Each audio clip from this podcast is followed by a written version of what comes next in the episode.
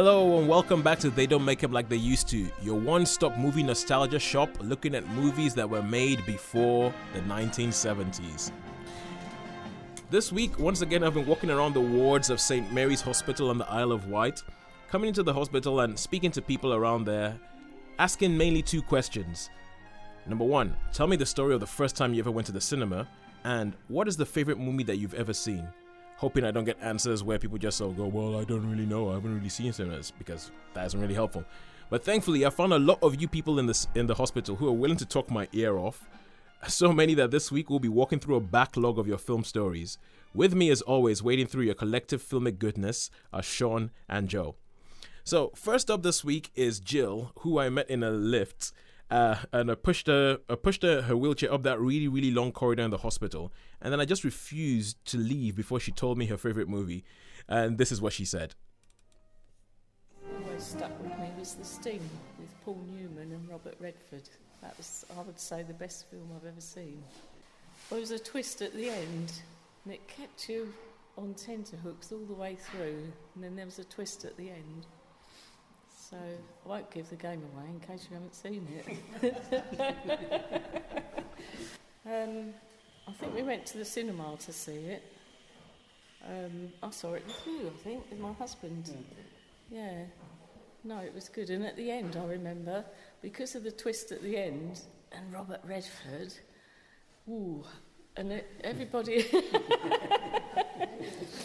and at the end, well, every, everybody clapped. I've never seen that in the cinema before because you know you normally just get up and walk out. But it was brilliant. Everybody clapped. Yeah, because it was such a good ending.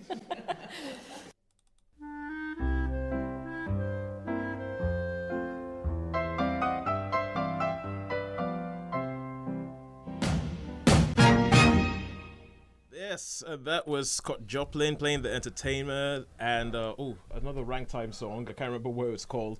Um, from The Sting. So, guys, The Sting. What do you think? What do you think about that choice? Uh, uh, yeah, The Sting. This was this was a great movie. Um, it was uh, popular with everybody, I think, and uh, on the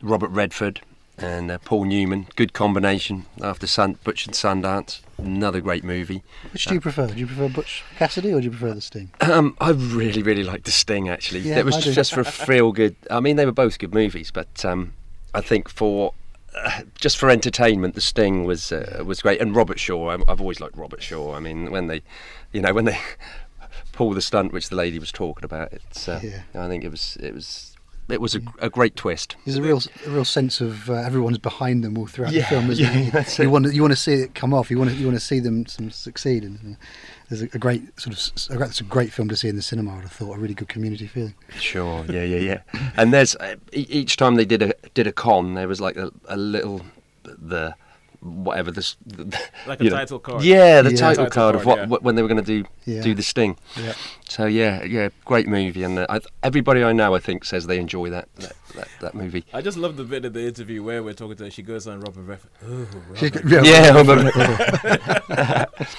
i was like I, I, I, tell you, this is going off on one tangent. I am sure I saw uh, um, I saw a film called Moneyball with Brad Pitt. Oh yeah, and oh, yeah. he looked. I've never. If you ever get a chance, to that was to intentional, wasn't it? He looks like Robert Redford, yeah. and I wouldn't surprise me if there's some something there because he looks just like just spitting image of Robert Redford. Well, you yeah, reckon that what Robert Redford is actually Brad Pitt's dad? That's what I was going to say. Yeah, but I didn't. I didn't want anybody coming into. Yeah. oh, God, we're gonna have That's a possibility. We're gonna have Mr. Pitt on the phone to you, like yeah. Mr. Pitt senior, going, "What the? What do you know about jokes?" Robert Redford just nodding. Yeah, the resemblance was so good. mm-hmm. But but back to the Sting, uh, Joe. I'm sure you. Well, the Sting too. was actually quite a. It's got quite a special place in my heart, really, because uh, when I was quite young, um, it was one of the first older films that I'd ever seen that I, I, walked away from thinking, "Wow, that's absolutely fantastic! Really, really magical experience." Um, when you're young, you start getting into older films. If you know, if, if people direct you towards them, and there's always this feeling in the back of your mind that it's an older film, it's not going to be as good, you know. But that was one of the, the first ones. It was that and Rear Window, I think, that, that really showed me that actually, no, they're not. They're, they're better. They're actually better than the films that you'd that you'd see these days.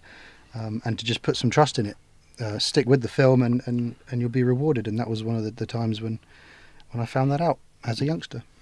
And it's funny, just one point. I know. Um, I've got a friend uh, lives in St Helens, and every time I see him, I hum the Entertainer. You know, every time I, I see him, I go do do do do, and he says to me, "Why do you always, every time you see me, you hum the Entertainer? Do you think I'm some sort of clown or some something?" sort of con man. Yeah, yeah. I don't mean to. It's purely unintentional, but. but uh, uh, you speak about the music there because obviously it was music. Um, all all the music is ragtime Mm-hmm. by Scott Joplin, then like, sort of rearranged by Marvin Hamlisch, and it's there's something when you were talking about the film, like you're just on their side the whole way, even though they're con men and they're essentially crooks. You want them to succeed, and I think the music has a huge part to play in that because it just gives you this kind of like, hey, it's gonna be a good time. We're gonna have a good time together, kind of thing.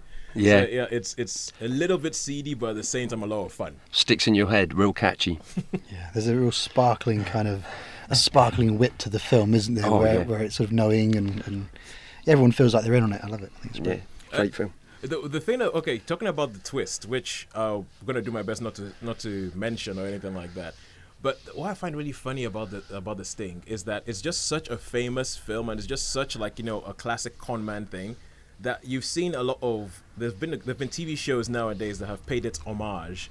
So I know Hustle did one episode that was essentially the Sting. It was like the Hustle, the Sting. Well, that's and- what you've got to live up to, isn't it? yeah, yeah, I know. And, and the and the the thing is, and um, there was another. There's an American show called White Collar that did an episode that was the sting.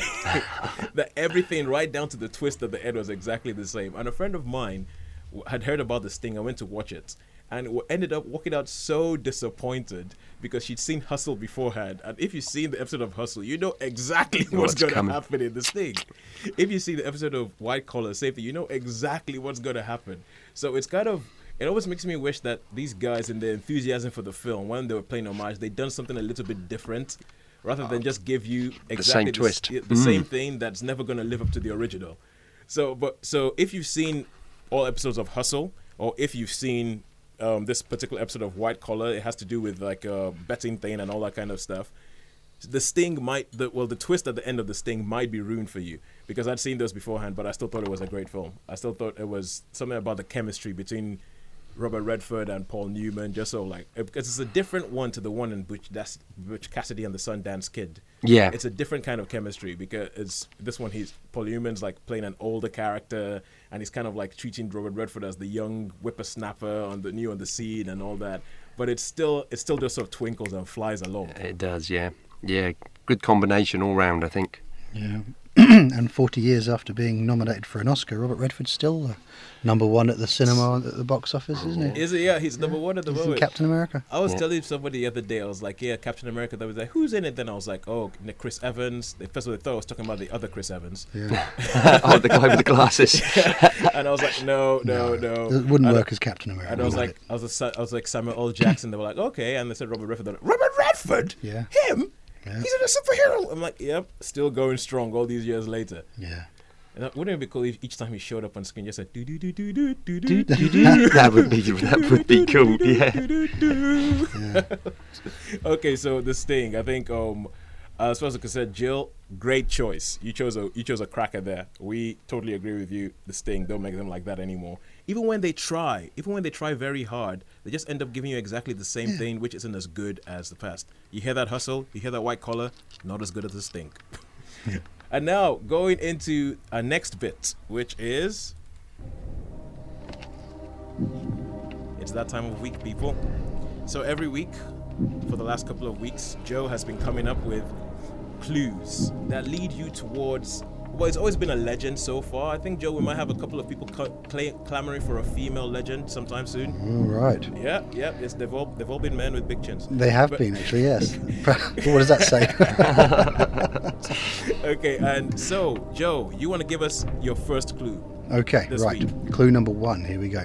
This screen legend was considered for the role of Maggie the cat in Cat on a Hot Tin Roof. Uh, the role that eventually went to Elizabeth Taylor. So I think uh, we may have got our wish this week. Oh, a woman, Uh, nice. so originally considered for the role of Maggie the cat in Cat on a Hot Tin Roof, which went to Elizabeth Taylor, and originally considered for the role of Sarah in Guys and Dolls a few years earlier, the one that Jean Simmons ended up doing. oh, So, what sort of uh, leading ladies could could have possibly filled those roles had Elizabeth Taylor and Jean Simmons uh, not done it? At this stage, I have I have one name in my head. I have one name in my head too. I have one name in my head. Uh, n- not based on fact, just based on who I think would be good in both those roles. Robert Redford. totally, he was pretty enough. Uh, okay, cool. So, Joe's gonna give us no, more clues as we go along, and we'll reveal the answer towards the end of the show. But now we shall carry on going around the hospital to other people I met. And next up is Lynn, who I met in the Friends of St. Mary's shop while and while we were chatting about movies and things like that. She told me something which got me a little bit worried, and this was what she said. I, I suppose um, Mamma Mia, that's a happy film. Um, uh, oh, and then there's the Dirty Dancing, and, and yeah. That, that Yep, Dirty Dancing. She mentioned that, and when she said that, I was sat there going, "Oh dear, what's she gonna say next? Am I in trouble here?" Uh, thankfully, she went on and she spoke about this. My name is Lynn, and I work for the Friends of St Mary's in the shop. So, Lynn, could you just tell me um, if you can remember the story of the first time you ever went to a cinema? Oh, oh! I think it was um, it was a really old film just after the war, and it was Lilacs in the Spring. And it, I thought it was going to be a really nice, happy film, but it was a war film, and I hated it every minute. So that was that. I went to Brixton, um, yeah, with with with my mother. Yeah, and I, I was about seven. It was frightening for me because I suppose being so close to the end of the war, it was in sort of early 50s, I thought it, it was awful because I can still sort of hear people being frightened about the bombing and everything. So, yeah, whereas I thought it was going to be a lovely love story,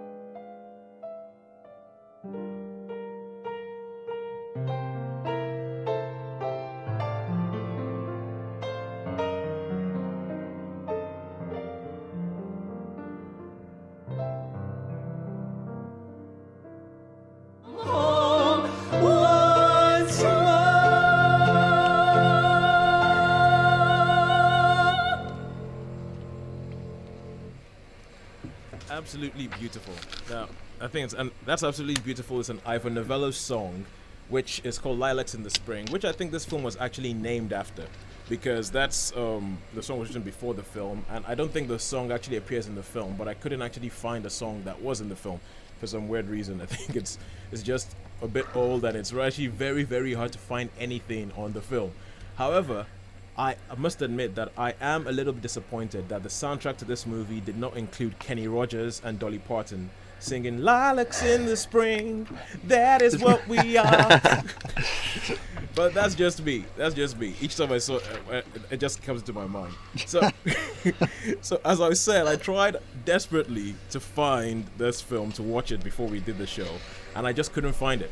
I couldn't find the film, and um, uh, but anyway, Joe, I think Joe, you used your extremely savvy internet skills, I did. and you actually found this film. Yeah, this is a film I saw a long, long, long, long time ago when going through a bit of an Errol Flynn uh, catch-up stage. Oh yeah. Um, and it's also a film, yeah, like you say, I managed to uh, get a copy of it uh, off the internet through various means. um, and yes, you're right, it's very, very hard to come by.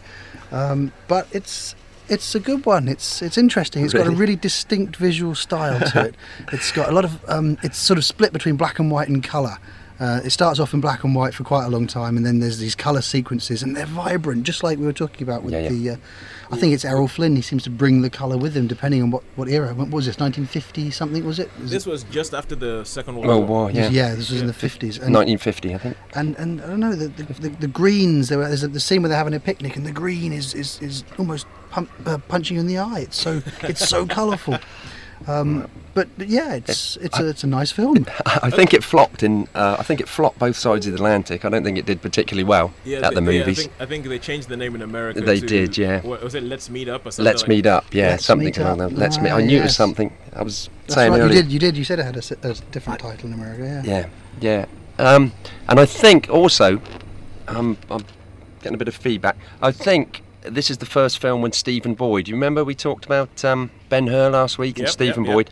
This was his first film, and I think there's one scene in particular where he's at a swimming pool with um, Errol Flynn, sort of sat there, and he's saying, "So what about this this girl?" You know, and he goes, "Oh well, she's uh, she's after someone else." And I think it's it's it's really really romantic and it's a bit historical as well. I think there's characters of like Be- because from from what I've seen about it, it's about it's about a choice that um, a dancer has to make between two two um, sort of like two men. two men. That's it. Yeah, Yeah, it's two- choices. Yeah, two choices. Mm. I can't remember. Was it like they were both in the army, or one was in the uh, war? Or, That's right. Yeah, yeah, yeah. And I, th- I think once you, uh, oh, yeah, it was. Uh, okay, yeah, yeah, cool. Yeah. just carry on. Just carry yeah, on. just carry on. Okay. So, um, yeah, I think yeah, yeah, she has to make the choice. How old was Stephen Boyd when that? Because uh, was this before Ben Hur or was this after Ben Hur? Uh, this was before Ben Hur. This was, was. his first. Yeah, yeah, yeah. He looks really young in, in this. He looks a lot younger than one year younger than Ben Hur. yeah, yeah, yeah. I don't know what they were doing. the makeup guys were working really hard, but uh, But I think everybody said that that Errol Flynn was so nice on the set, and uh, Anna Neagle, is it? She'd, Yeah. she'd heard all these horrible, horrible rumours about him that he was a real, and she said he was the most perfect, perfect gentleman, Yeah. and all these things he'd heard about Yeah. about Errol Flynn, drunk. drunk. they said totally, totally All, professional, like, all, all really, pra- really all the nice. practical jokes that he liked to play on other Yeah, yeah, yeah, yeah. stuff like that. His obsession with his anatomy. Sure. yeah, yeah, yeah. Yeah, but it's uh, apparently he only he only did the film because um he owed the studio because he he'd got them to invest in a film that had flopped. Is that William William Tell? Yeah, yeah, the? William Tell film. Yeah, Yeah, yeah. the William Tell project that he wanted to do, and that had flopped, and so he had to do this one for them. And but apparently, it seems to have worked out quite well. And what's her name? Anna Neagles. Yeah, yeah, Yeah, yeah. Because she was like a big, she was a West End star and everything, and So, yeah, appeared in a lot of British films. Um, there's a film which uh, I tried.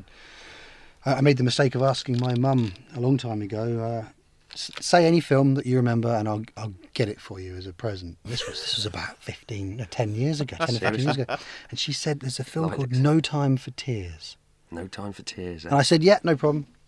Leave it with me. I managed. I finally managed to track down a copy of this movie uh, last year. I gave it to her for her birthday, and that had Anne Neagle in it and Sylvia Syms, and it was uh, set in a children's hospital. It was sort of like a propaganda film. yeah, But yeah, those are the sorts of films that she she appeared in. Yeah. It seems like she she seems to have been almost like a generation's Julie Andrews or something like that. Because she, it seems like there's all this stuff that you hear about that she did, but it's it's hard to find it. It's really hard to find it now. But okay, I've got two questions for you. So, Sean, you've seen this film as well, right? Yeah, yeah. Long time, long, long, long time ago. All right, cool. In the in the interview, Lynn was talking about how depressing this film was because it was like a. So, is it as depressing as Lynn remembers? Um, I don't think it was. I wouldn't call it depressing. Um, I don't. I mean, yeah, perhaps for the time Uh, it took yeah, place, and if say- someone's fresh in the memory, maybe, maybe, and if someone was particularly young, Mm-hmm. that might have brought back thoughts, perhaps. So, Yeah, particularly when they're playing with Yeah. colour and it's actually it looks you know at some points like it's a nice soft quaint film and yet actually it's dealing with that sort of subject matter it might have been it might have been a bit scary, perhaps for a younger. Maybe, maybe it might be worth watching again. It might be, uh, yeah you know. okay, yeah. So, Lynn, Lynn, I'll tell you what. We'll we'll come. We'll come find you in the St. Mary's sh- friend of St. Mary's shop. We'll get you a nice new copy of this, and we'll watch it again and see whether it's actually as bad as you remember, or maybe, maybe yes, maybe some things do get better with age, and maybe some things do get better with time. And number two, the words Errol Flynn and musical. I'm not sure whether he did many of them. I mean, Sean, you're you're a big Errol Flynn Oh fan. yeah, big Errol Flynn fan. Um, Have you seen him in many musicals? uh, no, no, he did sing in this, and his his voice is not too bad. That was going to To be be my question. What Yeah. was his singing like? Uh, yeah, it, it wasn't too bad. In fact, it was really, it was um, surprisingly good. I would say. Really, Well- he held his own. I think if you just heard him singing you wouldn't necessarily know it was Errol Flynn No, that's true. um, but which is which is a good thing because it does sound like it like a someone that can sing. W- was that were we listening to at lunchtime today Yeah, yeah, yeah. that, Yeah, yeah. that was really good that was Yeah, yeah. that was impressive that was impressive. but uh, it's it's funny how when you start digging and you start looking at like look, as a show like this, looking at things in the past. A couple of weeks ago, we played "Paint Your Wagon," which was Clint Eastwood and Lee Marvin, the hard men of cinema, singing about like you know gold and everything like that, and being all jaunty and stuff. And you're thinking, what on earth? And now Errol Flynn, Robin Hood, swashbuckler, Captain Blood, singing. Singing in a movie. what will be next Russell Crowe Russell. Uh, okay, I'm I'm holding out for the Vin Diesel, and Jason Statham musical. Jason Statham musical. That'd be cool, wouldn't it? and, and, and the guy, the guy who played the Rock, what's his name? I always forget his. Dwayne. Dwayne Johnson. Johnson. Yeah, Just call him stick The them all together. Yeah. No, the thing is, now he. I actually think could pull it off. You think he could? Yeah. Well, because he keeps surprising me. I keep thinking he can't do things, but he keeps doing things. He Yeah. still has a career in Hollywood. I'm still shocked on a daily basis by that. Yeah, and it's because he's actually good. Yeah, he's not that bad. He's not that bad. He's quite watchable. Yeah. All right, cool. So, Lilacs in the Spring. Um, well, Lynn, as I said, we'll find it for you and see if it's actually as bad as you remember or not. But now we have Joe's second clue. Okay. so we know that this particular screen legend was considered for roles in both Cat on a Hot Tin Roof and Guys and Dolls back in the uh, mid to late 50s. But even more impressive is that this screen legend was the very first actress to ever appear on a postage stamp. And there's a really nice little bit of trivia about that, which I'll tell you at the end uh, when we reveal who it is. Um, but yeah, for now, all you need to know is that this was the very first actress to ever appear on a postage stamp. The trivia isn't that men started licking the wrong side, is it? I don't know how to answer that. Hmm, this is interesting. This is a postage stamp. Because I'm thinking postage stamp, that wasn't like a big thing in America, so this star might not have been American. Hmm. I'm still going to stick with my first thought, but Okay, okay, I'm, I'm gonna wait. I'm gonna wait for some Yeah, more light to sure. be thrown on this by the third. I'm just gonna, of. I'm just gonna sit here and do the, the Dwayne Johnson eyebrow. Can you smell what Joe is cooking? Gosh, okay, cool. All right, so that's it with Joe's clues until the next one, anyway. And now, before we made it into the hospital, before because the first couple of weeks we did this show, there was a norovirus going on in the hospital, and we were not allowed to go in there and interview people. And we, uh, so before we went into the hospital, and we ended up with more movie options that we know what to do with. We had a section of the show called "Exception to the Rule," where one of us, usually Sean, would pick a movie that was made after the 70s but is good by the standards of any time period. So, what we have this week, as I was going around speaking to people, they did mention a couple of movies that were made after 1970, after the 1970s, and we have a couple of movies for your consideration, Sean. Cool. So we're gonna play their opinions about the movies. We're gonna talk about them, and then after show, after that, Sean, you will tell us whether you would have picked them yourself. So essentially, you are going to be judging these people, telling them whether they're stupid or not. so, first up, first up is uh, somebody who we had on the show last week, and uh, we brought her back again this week. So if you just listen to this, please. So my name's Katie, and I'm a volunteer for the Isle of Wight National Autistic Society, and I'm raising money for the Across the Board Surf School, which is an opportunity for people with autism to surf on the Isle of Wight. And it's um, been discovered that children with autism enjoy surfing. They seem to respond really well to being on the water and having that experience. So I run a club throughout the summer from May to August. Um, we run three sessions a day, once a month, and then we have four in August. So um, for the kids to come down and some adults as well, we've got that come down and they surf, and we're there to support them, and because we understand the needs that they face. And um, that's basically what I'm raising money for today by having the cake sale. Uh, I really enjoyed Rain Man, obviously because the autism connection. I thought that was really quite a powerful film, and uh, Dustin Hoffman's performance in it was incredible. And I think that's the first. And it's whenever people talk to me about autism now, they always say, "Is your son like Rain Man?" And I think it did a, that film did an awful lot for the uh, raising the awareness of autism as a condition because most people hadn't heard of it before that time.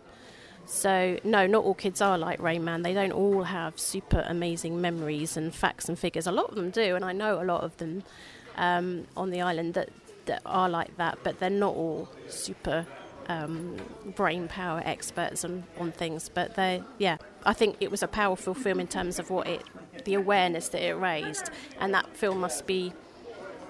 20 easily 20 years uh, yeah um, and still people talk about that so i think that is a really powerful if a film has that effect on people still after about 20 years, that it still has that awareness for autism. I think that's pretty positive, really. Yeah. So I say that was my favourite film.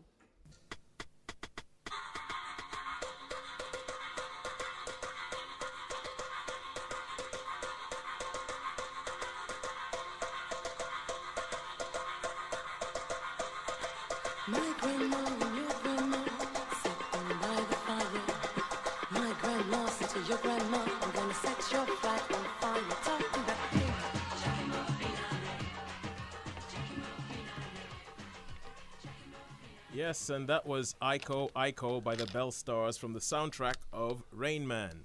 So, people, Rain Man, once again, Dustin Hoffman, friend of the show. Friend of the show always Friend- turns up. Friend of the show keeps turning up. You can't keep him away no matter what you do. It's because he's good in everything.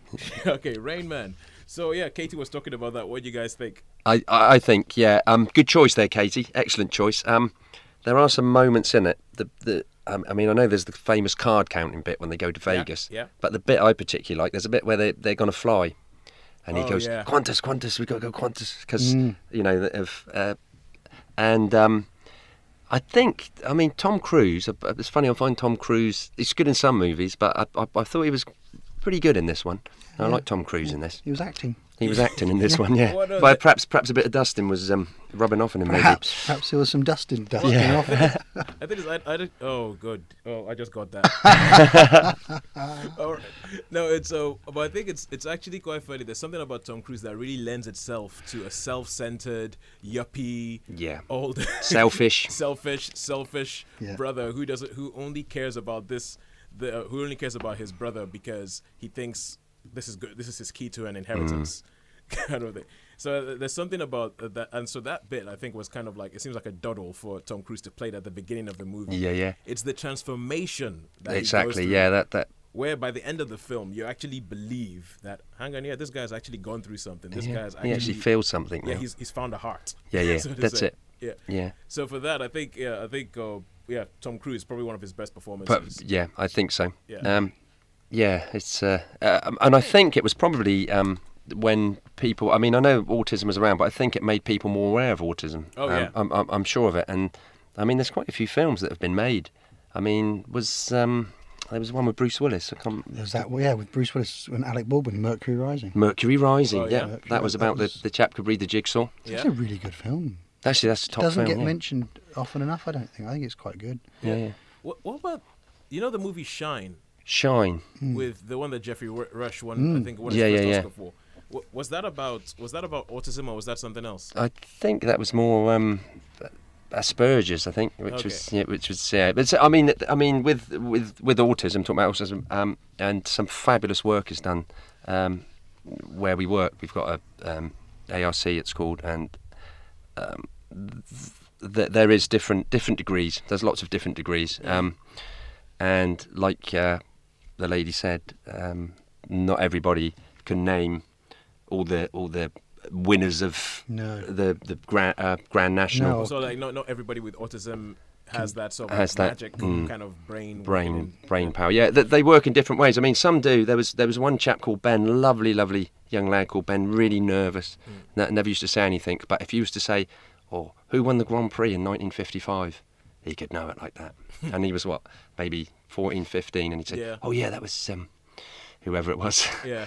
Uh, and you could name and you could just say yeah and you could name it like that so i think perhaps if they focus on something um, yeah so but, but but you must do some really really good work excellent So, um, with that, I think, and also obviously Dustin Hoffman with his performance, I think it's one of those performances that once you watch it, you kind of think, okay, everybody just go home now. He's winning the Oscar this year. yeah Yeah. yep It, yeah, it's.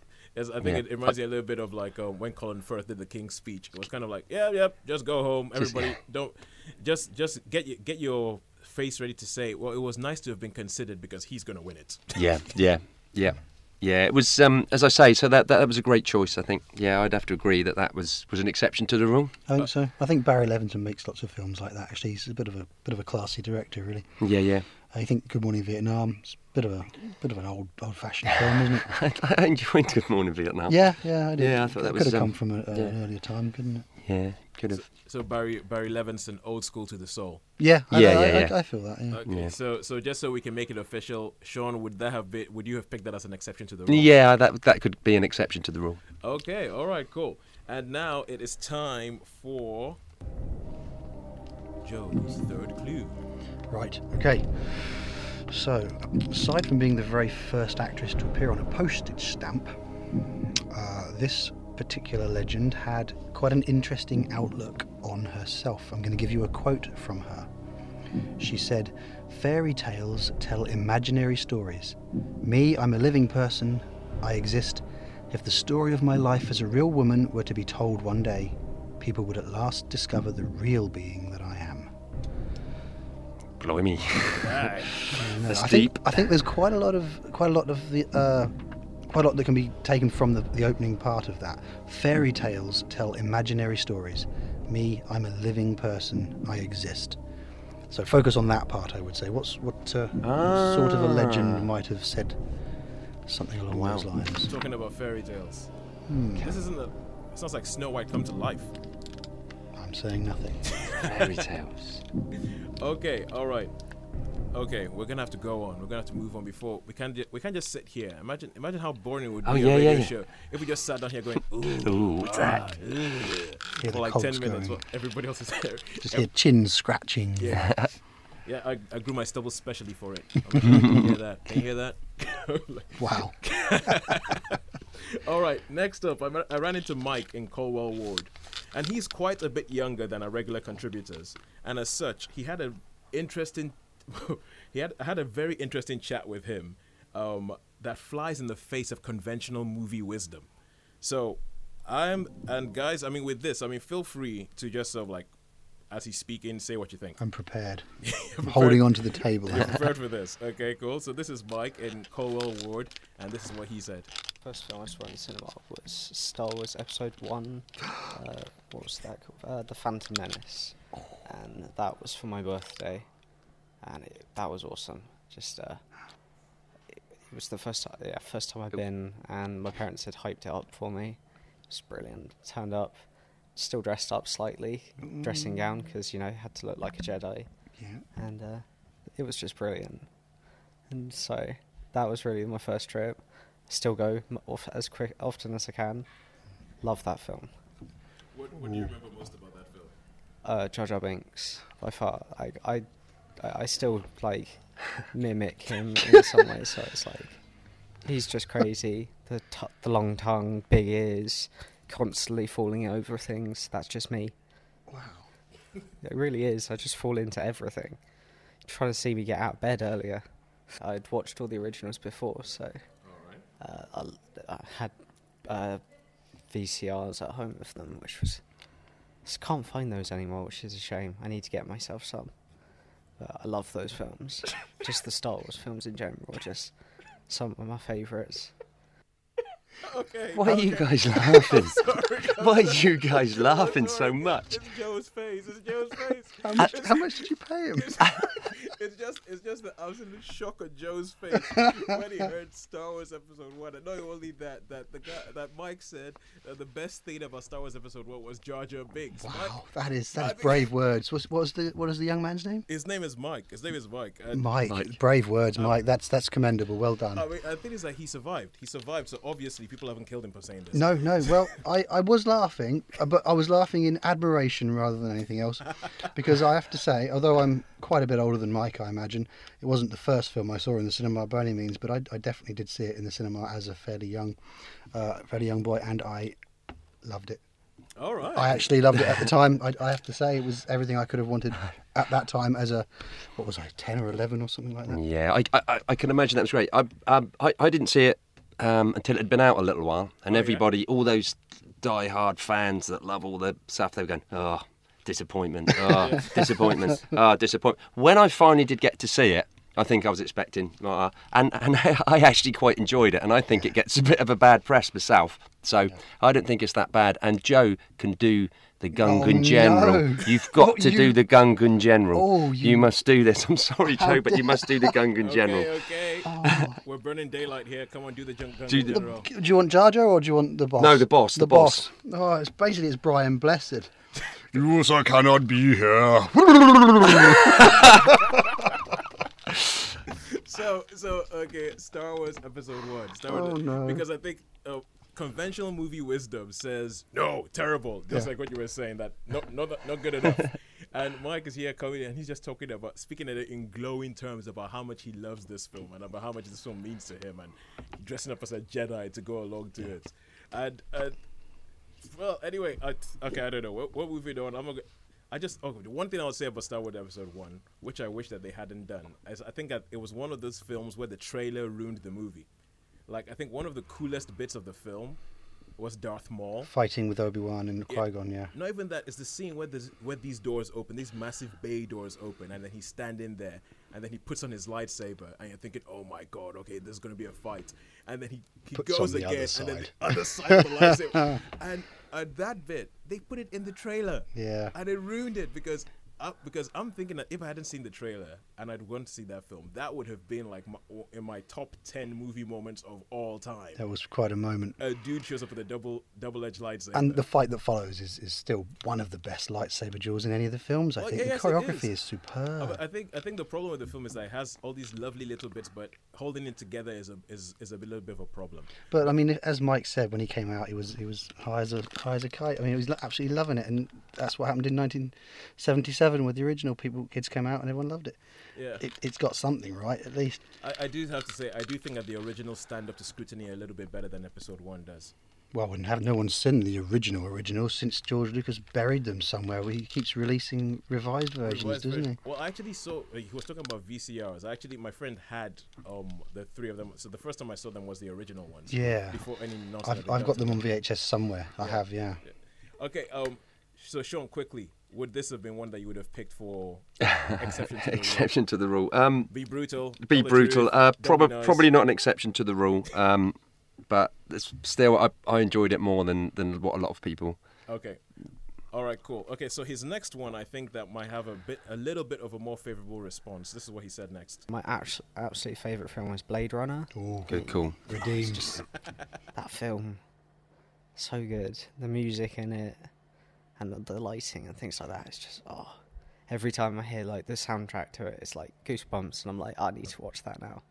It's my dad's favourite film, and he unfor- unfortunately has passed that, that bias on to me as well. I can't. I. It's just my favourite film. The, the soundtrack to it, it's just captivating. It's like, oh, the, and as you've got the music, and then you see the flames coming out of the spires as the cars flying, the police cars flying in at the beginning. You just got that like, it just sums everything up. It's like so futuristic and yet still based on Earth, which is quite nice. Oh, it's so good. I've seen things you people wouldn't believe. Attack ships on fire off the shoulder of Orion. I watched C-beams glitter in the dark near Tannhäuser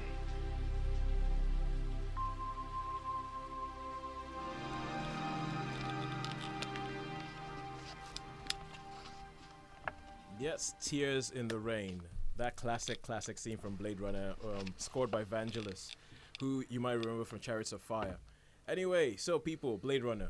Wow. Well, Mike redeemed That was- himself that for that one, didn't yeah. he? Goodness me, that was. Uh, That was a great call. that's an absolute masterpiece. It's an absolute masterpiece. Really, really, and and the um, voiceover on that piece of music. is- Oh. I, I, I, funnily enough, I asked Joe to um, quote that to me because he knew it verbatim. He ah. knew it word for word, and he was actually mouthing it as as as the words were coming.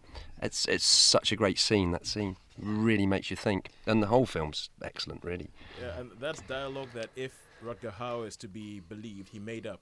Yeah, apparently. seriously. Yeah, he apparently. Oh, I didn't I didn't said know that that it one. wasn't in the original script. He ad libbed it. Wow, that's that's Something, isn't it? That's something, isn't it? Yeah. But I, what I remember is that the, the the guy used to make the well, the guy who invented the um, yeah, a, a famous actor, the replicants, yeah. Um, and he made two little toys. I remember he was in, in a house and he he made some little robot-y type people, some Yeah. real small friends because he was quite lonely. Yeah. Yeah, that was uh, it was it was just uh, great call. Yeah, I, I think I think it's I, one of the things I love about the fact is that Mike, he said a lot about the atmosphere and just like you know what you saw and it, and it's this fusion where you have this sort of old school film noir thing because Yeah. this this film just about missed our window of the films. It's, uh, I think it was an '82 movie, Mm. so it's just out of the '70s. But it has this old school stuff, like almost like you know Humphrey Bogart, like you know when he's doing like a Maltese Falcon thing of Yeah. Deckard being this sort of gumshoe walking around, but it's a futuristic movie. And when he's he talked about it being futuristic but set on Earth, Mm-hmm. the fact that in that in that piece of music that we played, you just hear the rain. Yeah. Like I think that in the film it's constantly raining. Pretty it never much. stops raining. Yep. And it's of yeah, great. and it's futuristic, and yet you can go down to Chinatown and get some noodles. I mean, that's the sort of realism that Yeah. that you get from it. You don't you don't ever think, "Wow, this is this is fantastical," or you know, unbelievable. It does feel like it's set on a grounded, kind of grotty, grimy, futuristic Earth. And, and Yeah, forget futuristic. That might just have been prophetic. Yeah. It's Yeah. like China. You can get China's just Oh, going to take over everything. completely, completely. okay, all right, moving on. Oh, we, could talk about this for ages. We- we, Blade Runner. is I know, huge. I know, I know. We could talk about it for ages. Uh, we have that whole problem of us running out of time Yeah. again. Oh, we dear. could we could revisit it sometime perhaps. Yeah, I'm sure oh. it'll pop up again. Yeah, a bit I'm like begin- uh, Dustin think- Hoffman. yeah, yeah. yeah. I'm beginning to think that there's some things we might need to talk about next week. as always, as always, there's just too much good stuff out there, and there's too much good stuff to be said about stuff that isn't that good. Anyway, all right, cool. But now we have Joe's final clue. Right. Okay. Uh, I think this one uh, deliberately made this one a little bit more. Uh, I'm not going to say easy, but you'll probably get it from this if you're going to get it at all. Uh, this is the final clue, is it? Yep, final clue. Okay. This screen legend appeared in three Hitchcock films. She appeared in three Hitchcock films, uh, and she said, Mr. Hitchcock taught me everything about cinema. It was thanks to him that I understood that murder scenes should be shot like love scenes, and love scenes like murder scenes. Okay, okay. The And per- she would know, having uh, been directed by him three times. Okay, the person who I thought for the last three clues has just gone out of the window, has just Yeah, been yeah, unceremoniously kicked out of my head and has been replaced with somebody else. it's all coming together now. It's all Yeah, you, together. you've got it, have you? Yeah. What do you reckon, Sean? You got Um, it? oh, I don't know. It's it's just thrown me. I, I, I struggle with Joe's clues. Um, I'm gonna have to go. He's, it's, it's really good. He always throws me. I think I've got it, and then he throws me one at the last. It's mind but I should know this Mind because obviously he likes Hitchcock stuff, doesn't he? Um, the only person I can think of uh, Hitchcock films. Um, I'm gonna have to go for um, I don't know. Janet Leigh. Okay, okay. And I, I am going to have to go for Grace Kelly. Grace Kelly. Yeah, I, I, I did think of Grace Kelly. That was my. I, I was thinking Vivien Leigh, Vivien Leigh, and then I was thinking Grace Kelly, and then I think so. Um, Was um, Grace Kelly in three movies? I, I don't know about that. I know she was in some Hitchcock, Mm. but also the fairy tale thing. The fairy because she went up and she got married and became a princess in Monaco and everything like that. Oh, so of people course. are looking at her and thinking fairy Oh, tale of life. course. So I, I reckon The logical Kelly. brain worked it out. How clever's that? Nice call. It's so good to sit here and watch you two talk about this. me, me, Brilliant. me. It's brilliant. Especially seeing as we're not counting, but I'm, we're tied at two all. Yeah, there you go. But no one's You- you- counting. You, you could go into the lead here. right. Well, uh, they were also the 42nd actress to receive an Academy Award, if that makes it any easier, and she won it for the film The Country Girl. So, uh, shall I uh, tell you the answer? Yeah, put me Yeah, out my ahead, misery. Well, The answer is Grace Kelly. yeah. Whoa, yes. And that is, uh, hang on a second, let me get this right. That is for me, uh, Hey! and unfortunately for Sean, for you, it's uh, Oh, never mind. Just let this one play out. Oh, good stuff. Good. Uh, honestly, uh, I was thinking Shirley MacLaine right up until the last clue. Uh, Really? Yeah, right. I was thinking Hmm. Shirley MacLaine right up to the last clue, and that was it. Well, Uh, the, the interesting trivia with the stamp was that uh, the, the stamps were released in the United States and in uh, Monaco at the same time. Obviously, she was the Princess of Monaco. Yeah. Um, however, United States law said that no postage stamp could have anyone uh, that was the, the foreign head of another state. So, on the United States sta- uh, state stamp, they actually just called her Grace Kelly, whereas in Monaco, they actually called her Princess Grace. so they took away the princess bit for the American stamp. So okay, because so so she's still one of ours. So she was still, yeah. That was 1993 that she appeared on that stamp, the first actress ever. Okay, cool. Um, guys, we have like three minutes, and I don't think that's enough time to give a final um, a final consideration for exception to the rule. Much air. So we're gonna put that until next week. Mm. That was and it was the best exotic marigold hotel. Ah, okay. We'll hang on to that. Yeah, which which um, I'm happy with this because it gives me time to watch the film. Yeah, right. I keep trying to. I got it on Amazon Prime, and I keep trying to watch the film, and I keep on like, oh no, oh something else come up. No, no, no. it's, oh. a, it's, a, it's a good one. It's a Yeah, good one. actually got to go make money, that kind of stuff. All right, but we have a little bit of time to actually have a, a bit of a Blade Runner love it, love it. Oh, okay. Well, before you, I was just going to say, can you get the three films that Grace Kelly starred in that were Hitchcock films? Do, do you, can you get it between you? No, I'm not. A, I'm not a major Hitchcock Was fan. she was she in To Catch a Thief? She was in To Catch a Thief. Oh, good lord! Was it another Cary Grant one that she was in? There, uh, well, um, Okay, wait, okay, Vertigo. no. That oh, who was that? Rear Window. That was that Kim Uh, Novak. uh, ooh, uh, yes, yes. okay, Kim Novak was Vertigo. So Yep. yeah, Rear Window was Grace. Rear Kelly. Window. Rear Window was Grace Kelly. To Catch a Thief was Grace Kelly. And there's North by Northwest North- was Eva Marie Saint. Yeah. It's going to be one of those ones like Compulsion or something like that. It, uh, it featured a telephone very heavily. Oh, of course, Dial M for Murder. There we go.